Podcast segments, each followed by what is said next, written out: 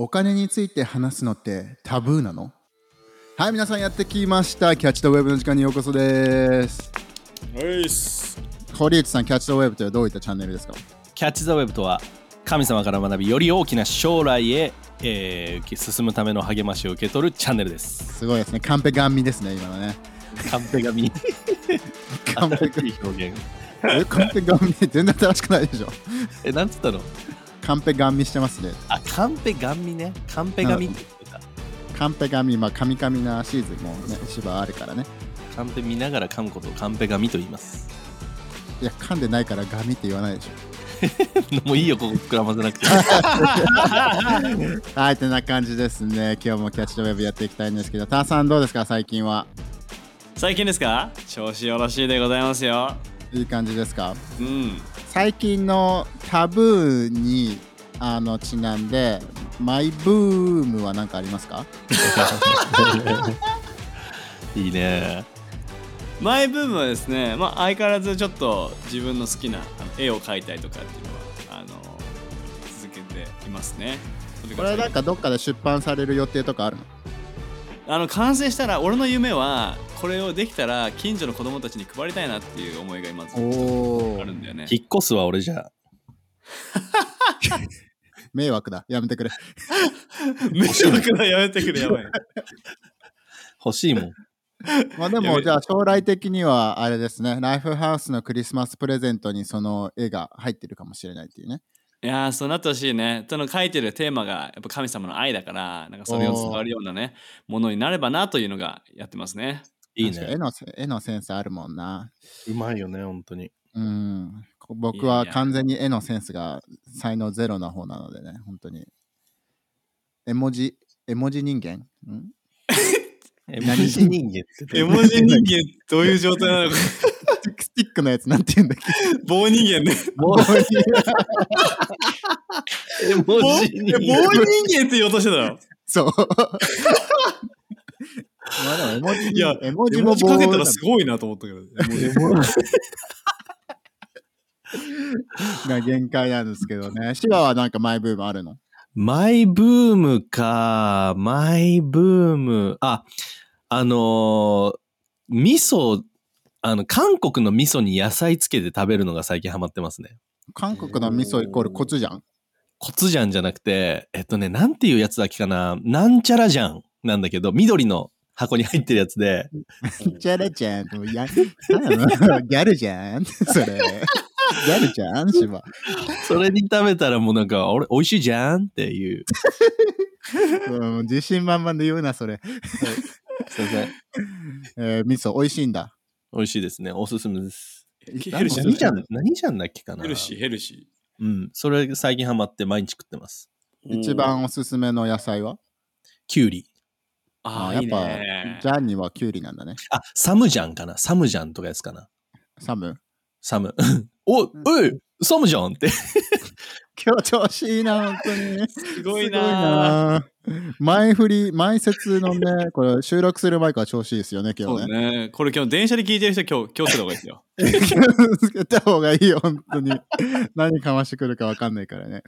いや。はい。まあてな感じでね、あの、すごくいい感じの、あの、シーズンをみんな過ごしているっていうことで、で、今日なんかちょっと話したかったのは、もしかしたらみんななんか、え、そういったことも教会で話すんだっていうことがあるかもしれないけど、やっぱ人生にはまとわりつく、あの、なきゃ、あの、生きていけないものだと思うので、ちょっとお金に対してね、あの、神様はどう考えてるのかっていうのを話していければいいなと思ったんだけど、二人、これ多分話したことあるっけ？キャッチャーウェーブで、タワさん。覚えてる？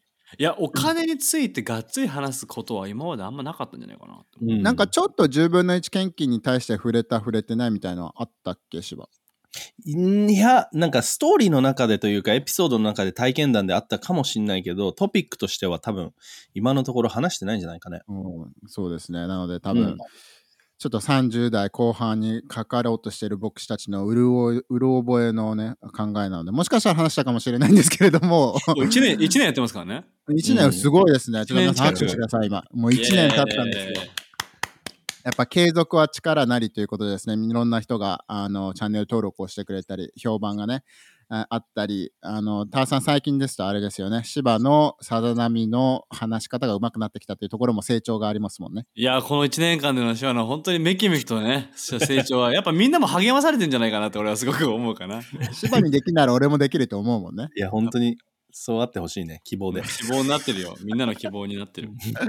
ね、嬉しいことにね、1年弱経つっていうことで、あの、でもね、お金に対してってやっぱさ、り正しい理解ってターさん大事だよね。うん。いや、本当にね、もう世の中でもさ、最近すごくお金のさ、知知識だったりとかっていうのもすごくプッシュされてる時代だから、うん聖書的な理解っていうのは俺たち本当必要だなって思うよね。確かに、なんでかわかんないけどさ、あれか、新しいニーサが出るからっていう感じでさ、YouTube とかさ、千葉、ニュースレポート、ニュースとかで、テレビでさ、うん結構やっぱ投資についてとか、お金の運営の仕方についてとかよく見るよね。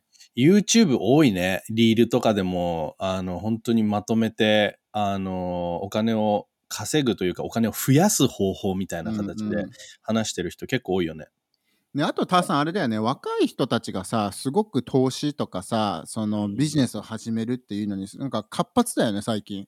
いや、本当そう思うね。なんか俺のイメージだとコロナ禍でめちゃめちゃそのなんかこうお金をどうするかみたいなうんうん動画が一気に増えた気がするんだよね。なんかそれからなんかみんな自分のね、えービジネスだったりとか投資っていうのになんか若い世代がね、こう、うんうん。いいよね。その世代からそこについて考えてるのすごくいいなと思う。いや、うん確かにそうやね。全然なんか自分もさ、もちろんお金に対しての考えたことはあったけど、どうしていいかって、チャーチ来る前とか学生だった頃さ、本当にチャランポランだったんだけど、おーチャランポランって今日言えましたよ。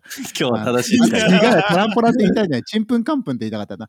チンプンカンプン。じゃあ、間違い、間違またえ同じ間違えちゃった。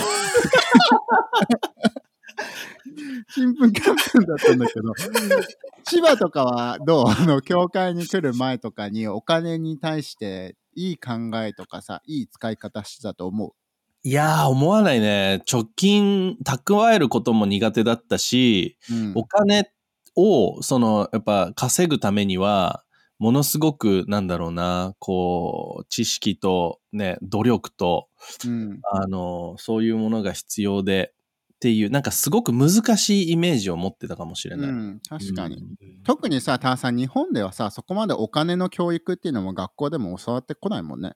いや、俺も全然その記憶ないし、家庭内でもそこまでお金の管理とかの話とか、使い方とかうんなかったから、うんあの、本当に分かんないで育ってきたのが正直あるね。うん確かに。じゃあ2人はさ教会に来てからもそうだしやっぱ大人になりになるにつれ仕事とかをし始めながらさ、うん。あのお金に対するイメージって芝はどういうふうに変わり始めた？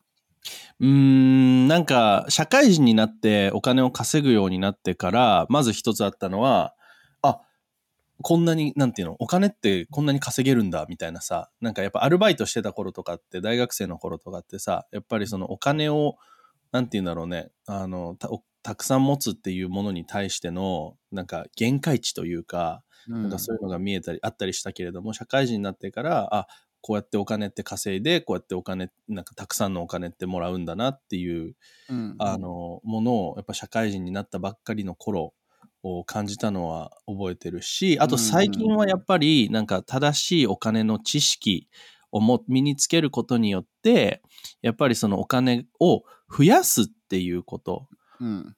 を、なんか、が可能なんだっていうのを、まあ、学びながら、まあ、クリスチャンであるからこそ、やっぱそのお金に対しての、なんていうんだろうね、忠実さというかさ、借金に対する考え方とかさ、うんうん。あのやっぱ自分にとって神様が第一だからこそ、じゃあその教会で話しているね、あの10分の1献金のコンセプトだったりとか、あまあそういうところっていうものもすごい最近考えるかな。そうですね、うんいい長いアンサーありがとうございます。いい長いアンサーありがとうございます。ターさんはさ、そこの中で、何もうさ、芝が言ってるから何を質問しようか忘れちゃったんだけど、目で、目で見えてた。まさし、あの、な多分こうこうこうなってるなって。右から左へだと。クリスチャンとして、じゃあ、ターさん、このさ、やっぱお金をもっと欲しいっていう思いっていうのは、あんまり良くない思いなのかな？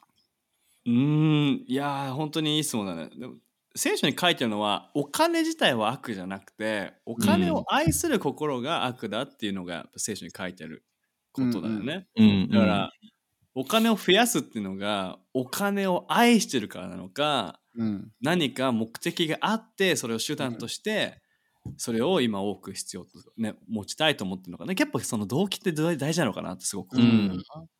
うん。確かになんかさ、やっぱ芝はこの究極的にはやっぱりでもお金がないと生活していけないというところで、やっぱりうん。おか、いい意味でそのお金をどう増やそうとか、うん。どういった仕事に就こうとかいううん考えっていうのは、じゃあ聖書的に悪いことではないと捉えていいのかな？若い人たち特に。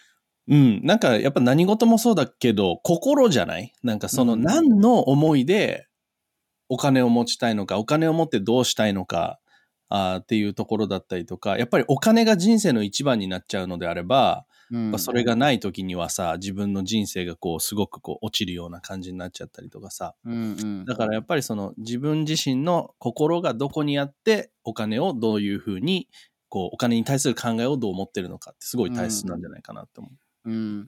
朝なんかそういうさすごくケースバイケースなことかもしれないけどさ、うん。なんかそこの中でいやー神様のためにお金を増やしたいなと思ったらすごいいい仕事の機会が恵まれたんだって言って、うん。でもそれは神様のために使うからと思って祈ったんだけど日曜日に教会に行けなくなっちゃう仕事ですってなった時に、うん。そういった人ってどういうさやっぱりライフスタイルとして教会にも来てほしいし神様につながって、ねもらいたいけどターさんだったらそういったのってどういうふうにアドバイスを送ったりする？ジャーナルをして以外で。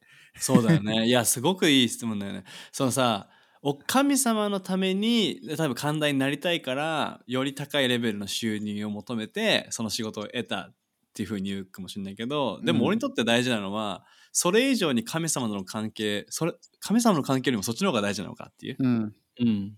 うん。神様のために稼ぐことの方が、神様との関係、心の関係がうん。大事なのかっていうのが、やっぱそこの優先順位っていうのが、うんうん。うん、なぜなら神様を優先するならば必ず別のいい機会があるし、確かに。うん、だからその祝福に祝福してくれる存在の上に祝福を置い,、置いちゃうとうん。やっぱりあの違ったライフスタイル時間の使い方にもなっちゃうから、うんそこがちょっと考慮した上で決断してほしいなと思うよね。うん、確かに。でもなんかさ、こういうふうにさ、あの3人の牧師トリオではあるけどさ、やっぱお金について日本人が、うん。あの話すことってすごく大事だなって今ねあの客観的にみんなの話を聞きながら思ったのはやっぱこういったリソースっていうのは少ないと思うしどういうふうにうまくお金を使うのかとか、神様がどういうふうに恵んでくれてどういうふうに自分が任されているものを、あのそのお金っていうものを使って他の人たち神様に使われるのかってさあんまり聞かないじゃん。だし、うん芝これさ10年前ぐらいさ自分たちが20代前半の時にあったらさ間違いなく聞きたいなと思うコンテンツだよねこれ。そうだね。なんかそのお金に関してもっともっと若い時に知識を持っておきたかったなっていうのは30超えてからすごい思うん、ターさんだったら、これ10年前に知っておきたかったよっていう何かお金に関するもの知恵とか知識ある？ああそうだね。俺もその結婚してからそして仕事しながら、えーお金の管理をしてて知識ない状態でしてめちゃめちゃ困難通ったんだよね。大変だなってこといっぱいあったんだけど。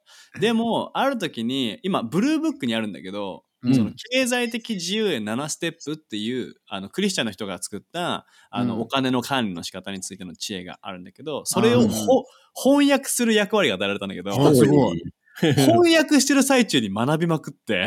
うんこれが今俺の人生に必要だって言って、あのーその、今適応してて、本当にその経済面で人生変わったんだけど、まあそれがやっぱりこう収入と出ていくお金のうんやっぱ管理の仕方。う。うんんこれを本当に俺が予算を組むってことだよねそう予算を組むってことを20代の前半に俺が学んでたら、もっともっとその大きな違いがあったなって思うな。確かにね、うん。だからみんなもぜひブルーブックにねあのきなえ日本語だとなんて書いてあるんだっけあれ？えー経済的自由への7ステップかな。み7ステップかっていうところがあるので、でうん。もちろんそれはねガイドラインであるからね全てじゃないしルールってわけではないんだけどもすごくね、知識として知恵として蓄えるのはすごくいいリソースかなっていうふうに思うのでぜひね若い人とかね若い人だけじゃなくてみんなにチェックしてみてね金銭面、お金に縛られる人生じゃなくてねお金を操る、ね、人生にしてほしい。操操るっていい言葉なんない。お金にコントロールするんじゃなくて自分がお金をコントロールしてる状況に立ってほしいっていうことだけどね。千葉だったらもっと早く教えてよと思ったことなんかある？お金に対うして。ーん、そうだな。まあ今子供がね、生まれて、あのー自分だけ、その自分が働いているお金が自分のためだけのものじゃないからさ、結婚してうんうん子供がいるからこそ。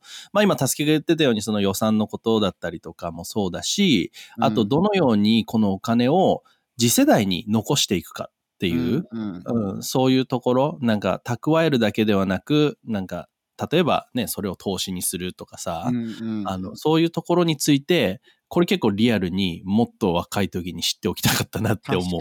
うん。自分もなんかさその知ってはいたけどやっぱりやってる人がそこまでみんないなかったからっていうことなのかもしれないけど、そのなんかやっぱ投資っていうエリアについてなんかやっぱりさ投資って聞くとターさんやっぱりさなんか悪なイメージあったりたまにするじゃん騙されちゃうのかなとかさ、失敗しちゃうのかなってイメージってたまにあるよね投資ってう聞くと。んね、なんか俺たちのドラマと今まで日本人が培ってきた投資のイメージはデイトレーダーで なぜかこの株上がってきたからじゃあ全部入れてお落ちて全て失ってしまったみたいな イメージとか騙されてしまったっていうイメージが強すぎる感じがするよね。うんうん。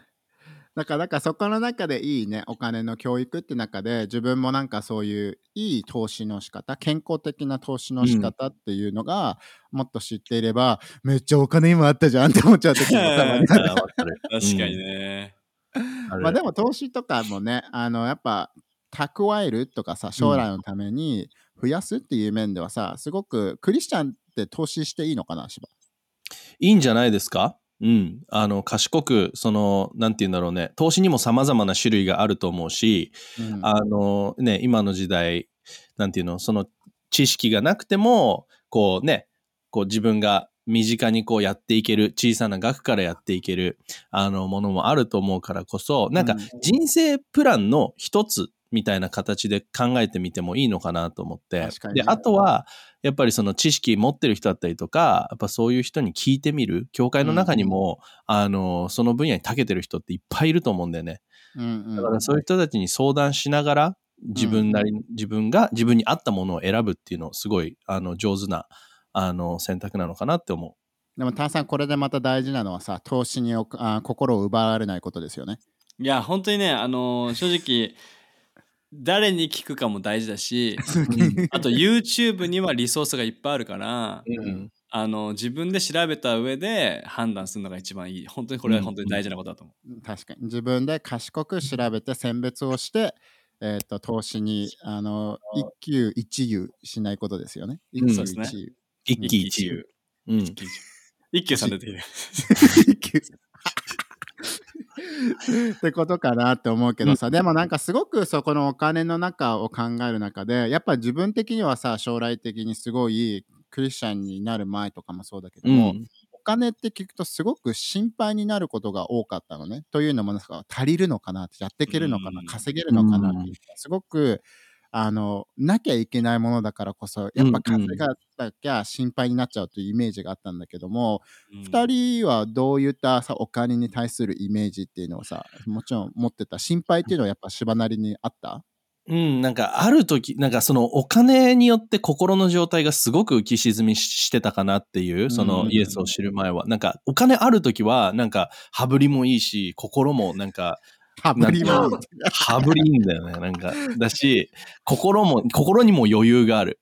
けど昔から結構さおごったりしてた派なのそのお前ら飲むよココーヒーおごってあげるよとかアイス買ってあげるよみたいなお金がある時はね、羽振りがいいと。羽振りがいい。うん。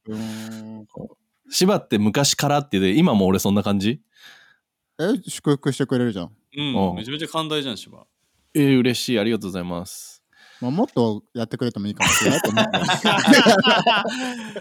冗談ですよね。えでも、そう。やだから、なんで、お金がない時はすごくなんかもう、なんだろうね。なんて言うんだろう、あの心境。不安？うん。すごい考えながら。ここまでの流れ、ここまでの流れ、めっちゃ待って待って、ここまでの流れ、ワンパッケージで。いや、それが質問だって。不安になったことあった？なんて言うんだよ、不安って。すごいよね。Welcome to the 堀内ワールドですね。本当にはい。すごいわ。もうターさんはどう？お金に対する不安ってさ、昔はあった？あったね。やっぱり今、芝が言ったことは本当にまさにそうだったね。ある時はは大丈夫だし、ないと不安だしっていう、本当にこの状態によって、心の状態も直結してたっていうのはあるよね。うん。うんじゃあクリスチャンになってからとか神様と一緒にする人生の中で不安っていうのはもうない？二人にとって。ない。なんだろう。不安っていうものよりも、その神様の約束に対する確信とワクワクの方が大きいかもしれない。それはじゃあ芝的にはそのねあの予算を組むのが上手くなったからそこの不安っていうのがなくなったものなのかそれとも神様の信頼っていうものにあの信仰が増してきたからそこの不安が取り除かれたって言ったらさどっちなのかな、それとも両方なのかな？両方あると思う。なんかやっぱりちゃんとマネージする、なんか聖書にもマネージ。するね。うん。マネージ 聖書にもあるよね。あの、聖書の中でさ、いろんなストーリーの中で、喋らせろ。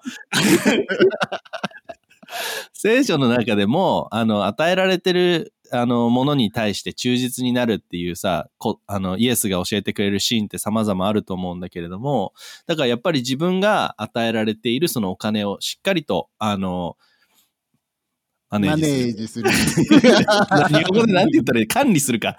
管理する。うん。それをやっぱりね、あの、学ば、学びながら、もうその、例えば10分の1献金で神様が約束してくれてること、ね、最初の収入の最初の10分の1を神様の家に持ってきてごらん。そしたら残りの90%祝福してくれるよっていうところだったりとかさ、やっぱそういう一つ一つの約束に対する信仰と確信っていうものが、うんこの十何年間の旅路の中で、クリスチャンになってからの旅路の中で、あの、自分の一献金を捧げるたびに様々な祝福を自分が得てきてることによって、うんどんどんどんどんこう大きくなってってるっていうのはある。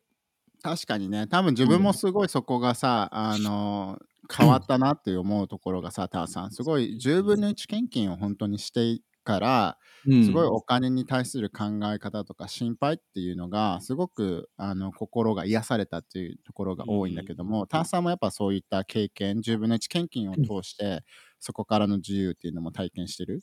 うん、そうだね。やっぱり神様を一番に置くってことをやっぱり聖書から学ぶ中で十分の一献金をしてなかった最初の方は、何かでもお金の部分はってとこがあったんだよね。うんでも神様は人生の全部の分野で一番に置くことを呼んでいてうん。だからそこに信仰を持って分かったじゃあ神様があなたが言うことを俺もやりたいっていう風にして、うん始めた時に心からの自由を体験したんだよね。うんおーいいね。なんかもう全てがやっぱり神様のものでそして俺も神様のもので、うん、でもう本当に俺は全て守られてるんだっていう、うん確かにうん。それがすごく俺の中でのこの自分の献金を始めてからのずっとある感覚で、うん、ヤコブにもさ、ターさん書いてあるもんね、すべてのいいものは天から来ているっていうね。うんらそれが俺にとってのブレイクスルーだね。それがやっぱり今も自分の献金を愛するものとして、うん。あのやっぱりもう大好きなとこの人、うん。理由の一つだね。な自分もすごくさ、あの教会でお金に、10分の1献金について、あのコネクトグループとかでスタディするの大好きなんだけども、うん。なんか自分のすごいブレイクスルーだったのは、そのお金とかさ貯金っていうのはさ、どんだけお金を積んでも心配になっちゃうものっていうのはあると思うんだよね。うんでもさ、ローマの11の16のところでさ、初物が清ければ粉の全部が清いのですってさ、うん根が清ければ枝も清いのですっていうところのさ、やっぱりうん。10分の1献金で最初の初物を神様に捧げた時に、残っているものすべてが清くなっているんだなって、守られているんだなっていうさ、感覚があった時に、うん。すごく神様のさ、守りを金銭面的なところでも、変なものに騙されないとかさ、変なもののところから、なんかすごく本当に助けられてるんだなって感じがあるんだけども、芝もそういったなんか神様のお金に対するエリアでのさ、守りっていうのを体験したことある？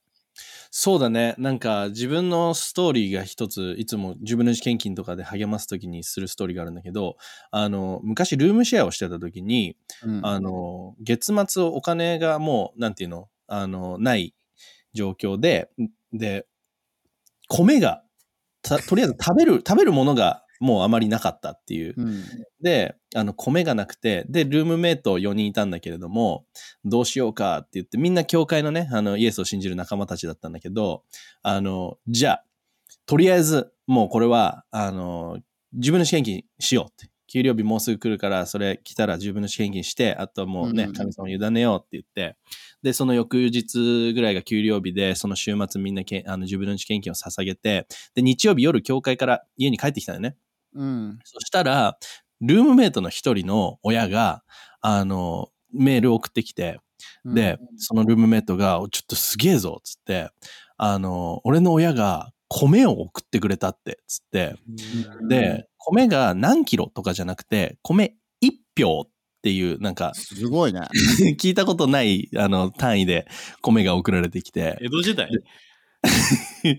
いやで、すごいじゃんって言ったの、その時、柴田は。すごいじゃんって言ったの？続けてもいいですか？どうぞ。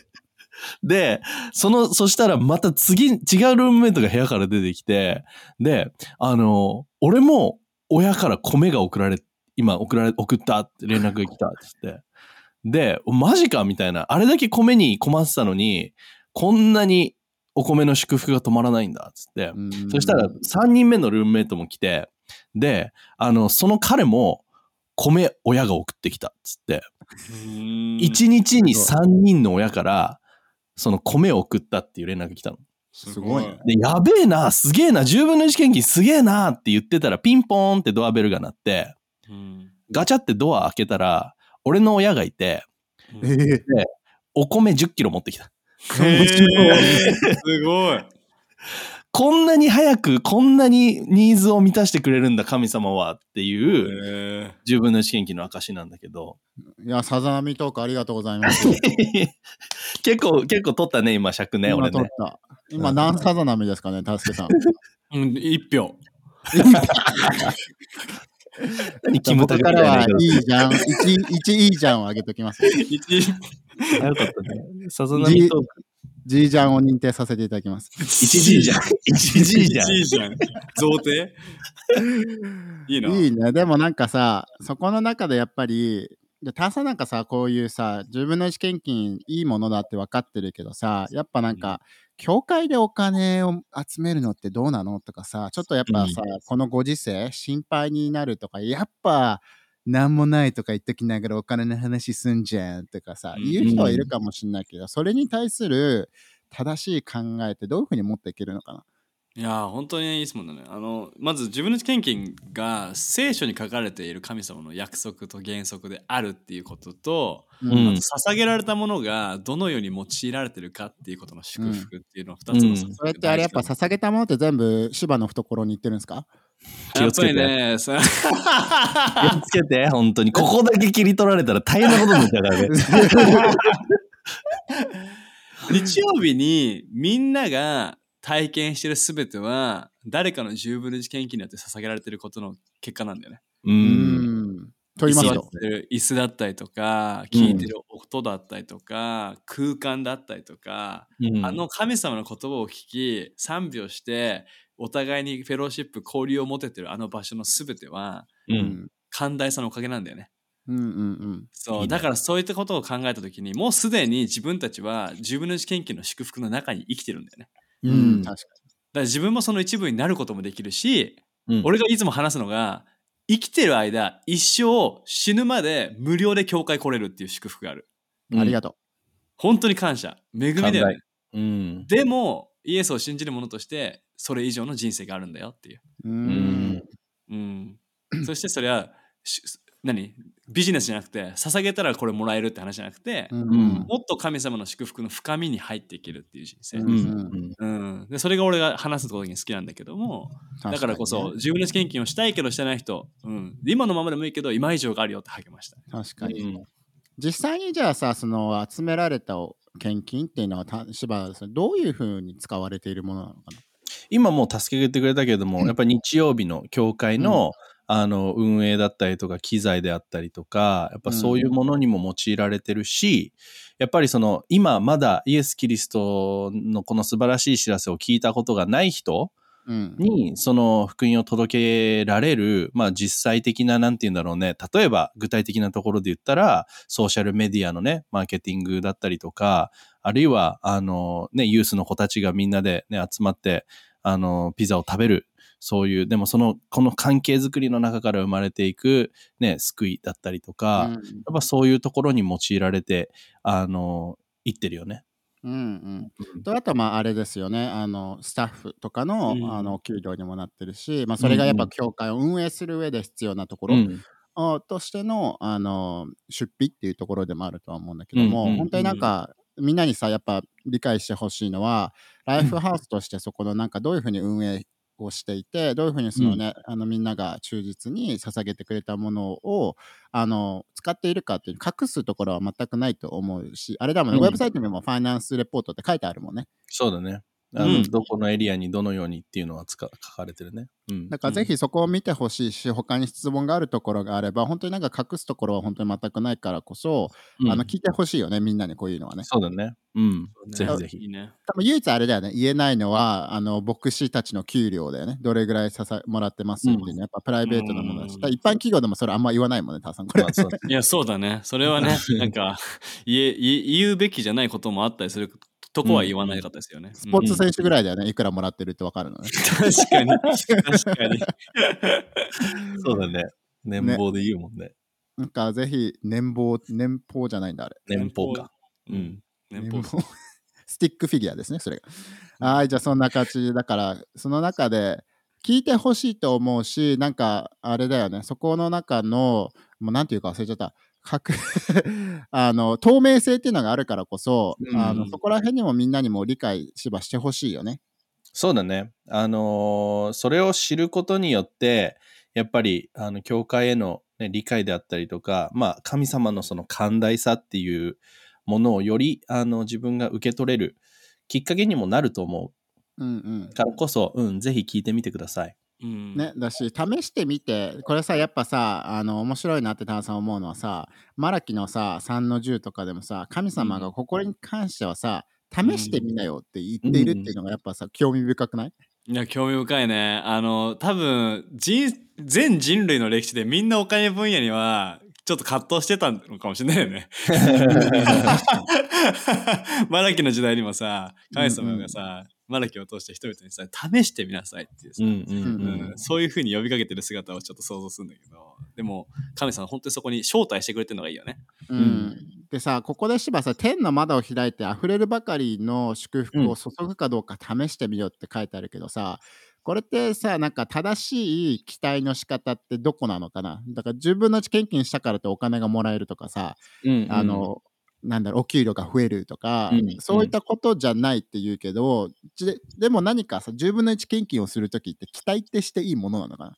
うん。なんか、まあ、か神様がまず試してみよう。何を、何を試すかって言ったら、私があなたのことを祝福、あの、受け止めることができないほどの祝福を溢れるばかりに注ごう。それが本当に起きるのかどうかを試してごらんっていうのが、この、マラキの3の10に書かれてることだからこそ、自分の人生の中に何かいいことが起きるっていう、それを期待して、あの、捧げていくっていうのは一つ大事かなっていう。もちろん経済的なエリアもそうだと思う。何かね、新しい仕事が欲しいとか、経済的なエリアでのブレイクスルーが欲しい、お金が必要。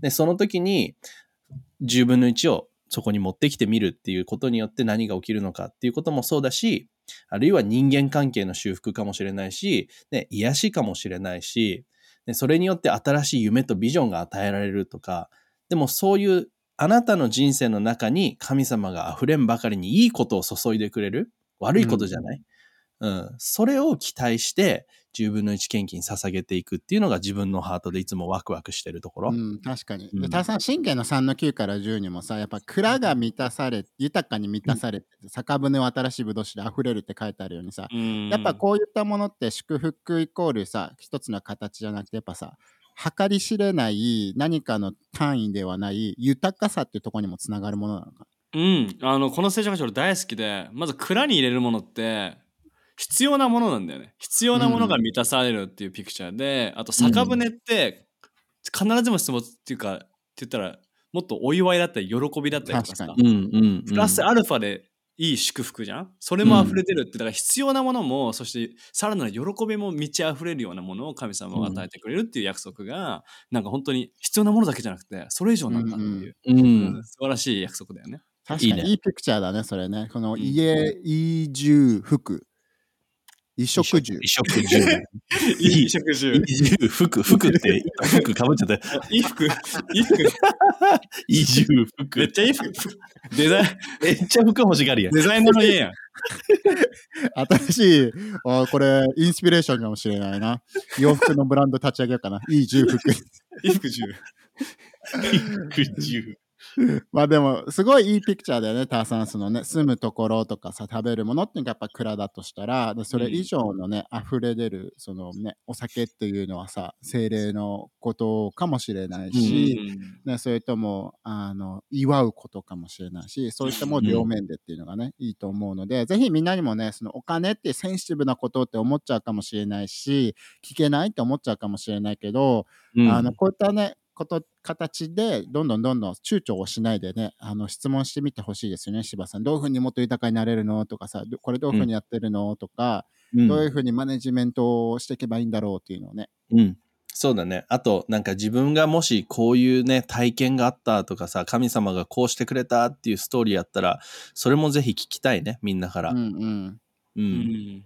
でターさんなんかさそのアドバイスをするとしたらさやっぱりあのネガティブなイメージお金と教会がつながるとなんかいいイメージを持てないんだろうだけどっていう人にはどういうふうにそのさネガティブなイメージを払拭していけばいいのかな？うん、そうだね。やっぱり世の中ニュースだったりとか、いろんなものでね、やっぱりこのそこのつながりが、なんか悪いものなんじゃないかっていうイメージを持ってしまうのは仕方ないのが、この現実なのかなと思うけど、うんうでも、この神様の働きにより、その、この世の中で違いを生み出すために必要なお金っていうリソースが来た時に、うん。どれだけ多くの人たちの人生が変えられるのか、うんどれだけ多くの人たちが希望を得られることになるのかっていうなんかそっちの神様の働きに力づけをしていくっていうイメージを持ってほしくれたら本当にいいイメージ持ってくれるのかなって俺は思うんだけども。いや、うん素晴らしいですね。だからなんかもうこれね、パート2、パート3ってできそうな勢いだけどね、もしなんかもっとこういう話をしてよって言ったら教えてほしいよね、このエリアに関しては。確かにそういいね。うん。でゲストスピーカーとか呼んでもいいかもしれないね、ビジネスで成功してる人とかさ。確かに。金銭面についてどう思いますかっていうね。うん確かにいいね。とりあえず芝でもさ、お金に対する健康的な考えが自分たち持てるようにと、なんかそこの中でも祝福があるように祈っていただけますかね？うんはい、乗りましょう。神様本当にね、あなたがね、俺たちに与えてくれてるそのリソース、ね、お金というもの、ね、自分たちがそれに対する正しい理解、正しい知識を持って、ね、そして、えーかあなたが私たちに寛大な、寛大になってくれたように、私たちうんもそのお金というエリアに対して寛大な心を持てるように、ね、うん何かあー間違った考えであったりとか、あー自分のね、そういうところに攻撃してくるものがあるのであれば、イエスの名によってそれが今払拭され、うん。でそして新しいね、この期待と、ねあなたが約束してくれてるものに対する、ね、その正しい、ね、視点というものを持って、うんえーそのお金というもの、お献金というもの、おそういうエリアに対して自分が、あーね、考えを持っていくことができるように助けてください。ねそして、一人一人に祝福が、溢れんばかりの祝福が注がれますように。イエスの名によって祈ります。アメン。アメン最高ですね。いや今日のエピソードではこんな感じになるので、ぜひね、いいねを押したり、チャンネル登録をしていただいて、もしいいなと思ったら他の人にもシェアしていただけたらと思います。だからみんな、次のエピソードで会いましょう。またね。またね。バイバイ。じゃあ、軽いさざ波コーナーということでね、あの、もう、堀内さんがさざ波シェアしてくれたんですけども、じゃあ今回はターさんがちょっと、軽いやつをありがとう。まさしありがとう。いいですね。バランス取ってくれて。あるかなっていうふうに。バランサーですね。。そうですね。いいですね。あの、お金に関してでもいいです。寛大でもいいです。また全然違う方向でもいいんですけど、ターさんなんか今日あります？なんかじゃあちょっと言葉もらえますか？ちょっとパッとこうう湧き出るインスピレーションちょっとあればあれなんですよね。俺僕じゃんえ？じゃじゃあ、次へい え？音？あじゃあ、なんか、あれはどうですか？貯金箱とか。あ貯金箱？うん。あ、その引き出し入ってないな。あ あ、箱あじゃあ、あの、やっちまったなあ、早く教えてよエピソード。あーあ、じゃあちょっと短く僕の大失敗の話しますね。うんおどうぞ。あの、大学受験の前に、高校3年生ぐらいの時に模試っていうのがあって、うんあの、池袋の、まあ、女子校があるんだけど、そこで模試の会場があって、そこで、まあ、国数理科社あ社会とかのね、模試を受けたんだけども、その時に、あの、アナウンスが、試験官の人があって、えー皆さん、こちらの会場女子校となっております。す、え、べ、全て女子、あの、トイレはですね、女子トイレのみですので、えこの回5回が、えー女性が使ってください。で、上の6回男性使ってくださいって言ってて、で、俺普通の時に全然集中しなくて、あ、なんか、分けられてたなっていうのだけ知ってて、とりあえず次の国語の試験の前にトイレ行ってこうと思って、あの、5階のトイレ行ったんだよね。で、そしてあの、全部個室だから個室入ってったら、その時俺何も分かんなくて、そしたら、えー、めっちゃめっちゃ難しかったよね。あー、もうやばいね、やばいね、みたいな感じでめっちゃ女の子の声入ってきて。俺もう、頭の中想像して、あ、これもう捕まって俺死刑だって思って。バレたら逮捕で死刑だと思って、足隠して、もう、もう便器で、うずくまって、は早く早く終われ、早く終われと思って、で、キンコンカンコンつって、うん次のもう試験が始まってそっからもうみもう俺も試験時間とかどうでもいいと思ってそっから10分待ってゆっくり出て指令と書いて試験開始したってそれやります長かったな。長い。そうですね大変でしたすごいな、その待ちの時間。うん、今でもブルってする思い出して、癒しを祈りましょううね。ん、恐ろしかったです芝、何サザナミですか、これは？いや、今のはね、6ジャーンぐらいですかね。芝のより6倍面白かったってことね。あもうそれはもう、それはもう当たり前ですよ。うわすごい。もしなんか、あの、みんなにも、もしさざ波のテーマ、こういうの聞きたいなだったら、コメントで教えてほしいですね。確かにねおーという感じで、皆さん、じゃあ次のエピソードで会いましょう。またね。はい。またねバイバイ。